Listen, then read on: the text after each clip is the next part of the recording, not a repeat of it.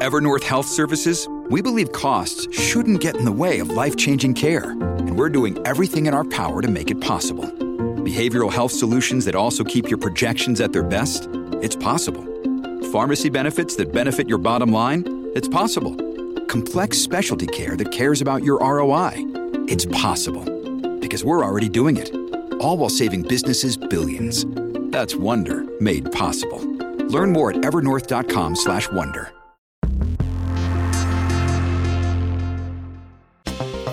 Stranger Things was already going to be a massive hit this summer, but Netflix quietly made some tweaks that almost certainly guarantees it will be the service's biggest show in history. Here's why it matters. I'm Roger Cheng, and this is your Daily Charge. Joining me to discuss this is our resident media expert, Joan Solsman. Welcome, Joan. Hi, Roger. I got to pretend to be you last week, and now I get to talk to you this week. It's very exciting. I know. Very exciting. I was appreciative of that while I was out, so thank you. Uh, so, Stranger Things is it's obviously one of Netflix's most popular shows, and it's been out less than a week, but, but do we have a sense of just how popular this latest season is? So far, yeah. Netflix, in the last six months, Netflix has started publishing these um, weekly charts. It provides um, a recap of the most popular titles globally and in more than 90 countries um, for the previous week. And then it also has this sort of all time most popular ranking that compares shows that were released over the course of multiple, you know, it compares how popular, say, Stranger Things 4 is to Bridgerton season 2 to Squid Game. Um, just on Tuesday, Netflix released its first data about the first three days of Stranger Things 4 being out. And it's like predictably insanely popular.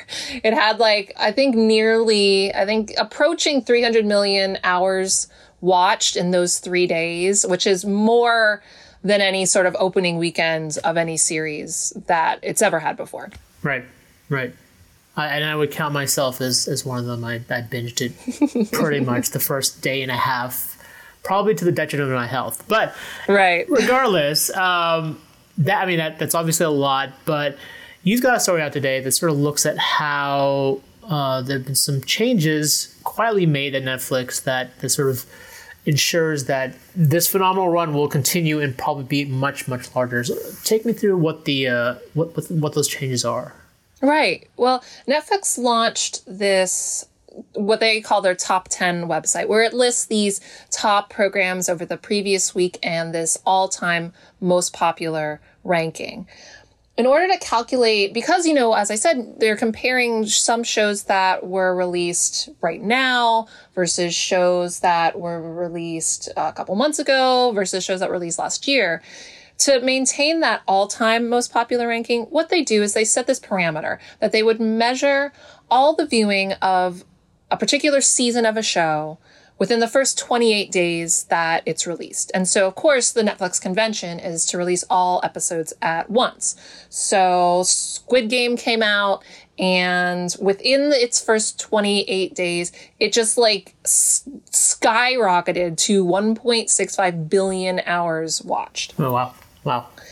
But in the last year or so, and particularly in the last few months, Netflix has adopted this practice of doing split seasons, where it will release some episodes of a season uh, on one date, and then a little while later will fill out with the rest of the season's episodes in a second volume of releases. And so, what that does is it means that it created this sort of apples to oranges comparison for this all-time rating. You know, there would be shows that had all of their episodes out and people could binge all of them in that 28 day period.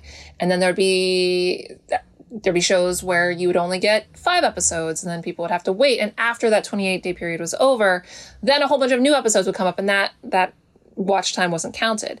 And so what Netflix did, and did it without much disclosure, is last month they quietly changed the methodology of these all-time most popular rankings. So that now shows that are released in these sort of split seasons, like Stranger Things is, they get 28 days for their viewership to be counted, and then when that runs out, the counting stops. But then when new episodes of the quote unquote same season come out later, their shot clock restarts with another 28 days for those episodes. And so what's happening is again, we're having a sort of apples to oranges comparison because of these different release strategies. But now what's happening is Netflix basically quietly changed their rules and that completely rejiggered the status of many of the, the rankings that it's already listed. And what it definitely does is virtually guarantees that by the end of the summer, Netflix is going to be proclaiming Stranger Things 4 as its biggest hit yet.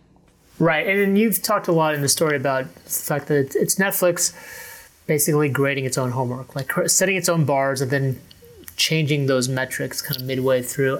I'm curious what the significance is of that change and, and ultimately why it matters. Right. Well, it is. It's Netflix having the opportunity to create its own homework, but the difference that's going to occur is up until now, no one's really been no one really cares about Netflix homework or how well it does. It's certainly, you know, it matters in the sense that these rankings matter in the sense that Wall Street and investors pay attention to them because they indicate the competitiveness of Netflix versus like a Disney Plus or an HBO Max. You get a sense if people are really watching less, if they're not watching big shows. It also matters to, it helps Netflix recruit talent and the main reason that they launched it to begin with is to get people to watch stuff they might not otherwise watch. They realized that if people knew something was super popular on Netflix, more people would want to watch the thing that was super popular. But what's about to change is Netflix is going to begin advertising. They want to offer people the opportunity to subscribe for Netflix at a cheaper rate if they watch it with ads. And at that point, that's when there's going to be this whole big group of people, advertisers that are really going to be paying attention to Netflix's homework. So it didn't have to, no one really cared if Netflix was grading its own homework other than, you know, Hollywood insiders that would get annoyed at how it could do things like this. It could tweak the rules and adjust the levers and knobs in order to make itself make some things look as as flattering as as possible. And that's not necessarily why Netflix changed this rule now. But that kind of, you know, changing the rules of the game midway through isn't going to fly with advertisers who are going to demand a lot more transparency in measurement, a lot more different kinds of measurement, and measurement that they can compare not only from what Netflix says is happening on its service, but how that you know compares with what's going on at a Disney Plus, at a Paramount Plus, and other services that um, are or are going to be offering advertising to. It, that's a good point because and we're at the risk of going too far into the weeds there. Like what like what are what are some of those metrics? Are there industry norms that some of these other streaming services that already have like an ad based here follow that Netflix might be forced to adopt? There's definitely already an ecosystem in place that attempts to you know kind of cross compare engagement and viewership and other you know demographics of various services um, it's it's definitely way it's it will be shocking to no one that it's so different than how it was back before streaming TV, when all we had was linear television that came to our televisions via broadcast airwaves or piped through a cable line. And the only, you know, the gold standard of how people how advertisers knew what was being watched was Nielsen. Um, and Nielsen, of course, would get dragged over the coals about you know how it was uh, not reliable and how accurate actually was. But it was something that everyone agreed on. Hey, this these are the rules that we're going to play by, and at least everyone's going to play by the same rules, imperfect as they may be. But of course, now we're in this situation where we've got multiple different services that all want to tout their own ways of counting views. And there's been an ecosystem that has built up around that of third party um, operators, third, par- third party researchers, um, intelligence companies that try to create that sort of cross platform um, benchmarks for measurement. So there's a lot out there, and there's certainly things that are growing popular among certain advertisers so they can have that kind of cross comparison. But it's definitely a messy system, and it's not as simple as it used to be. Okay, okay. And is there anything we know about the that ad based tier, or is it just you know right now it's just sort of a vague goal that Netflix wants to launch? Very right now it is very vague.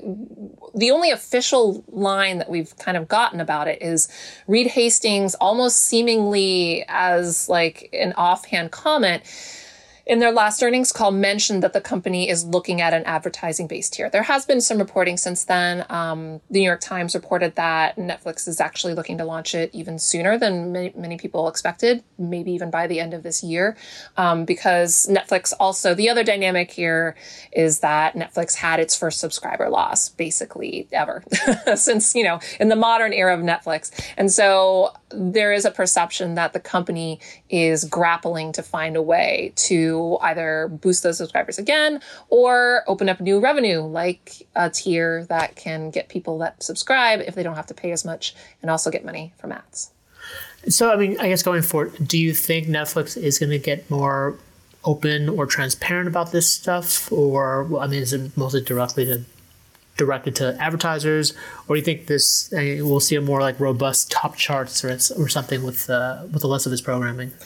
The caveat is a lot depends on how Netflix decides to approach advertising, but regardless of what way it does it, you know, it, Netflix could build its own sales force and then do like direct advertising sales with brands and with agencies. Or it could just sort of buy a company that does more programmatic advertising and then that company existing relationships with different um, agencies and brands will sort of just plug into Netflix. We don't exactly know, and a lot sort of depends on how Netflix decides to approach it. But regardless, even if Netflix isn't publicly more transparent about things like viewership and engagement, time spent, uh, demographics of the people that are watching, psychographics of the people watching, which basically means like people that seem like they really love cake because they just watched Is It Cake, you know? Is it um, right. Right. They'll have to be more transparent about that, at least in private, if they're going to be talking directly to major brands, advertisers, and um, agencies, because that's what those, they're not going to get their business if they're going to be as opaque and not transparent as they have been in the past. Got it. Well, Joan, thank you for your time. You can check out our full story on cnet.com. If you have any questions, ping me on Twitter at Roger W. Cheng. And if you liked what you heard, please rate and subscribe to the podcast. It really helps us out. For the Daily Charge, I'm Roger Cheng. Thanks for listening.